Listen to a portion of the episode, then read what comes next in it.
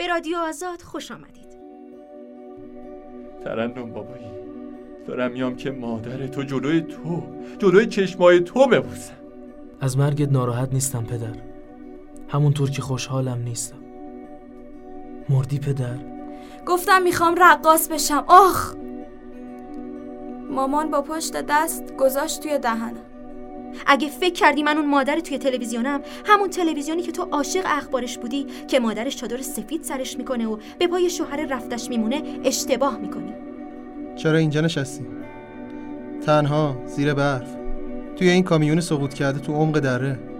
پیش این اسکلت از هم پاشیده. فقط مرگه که می‌تونه تو رو ساکت کنه و مجبورت کنه که گوش بدی.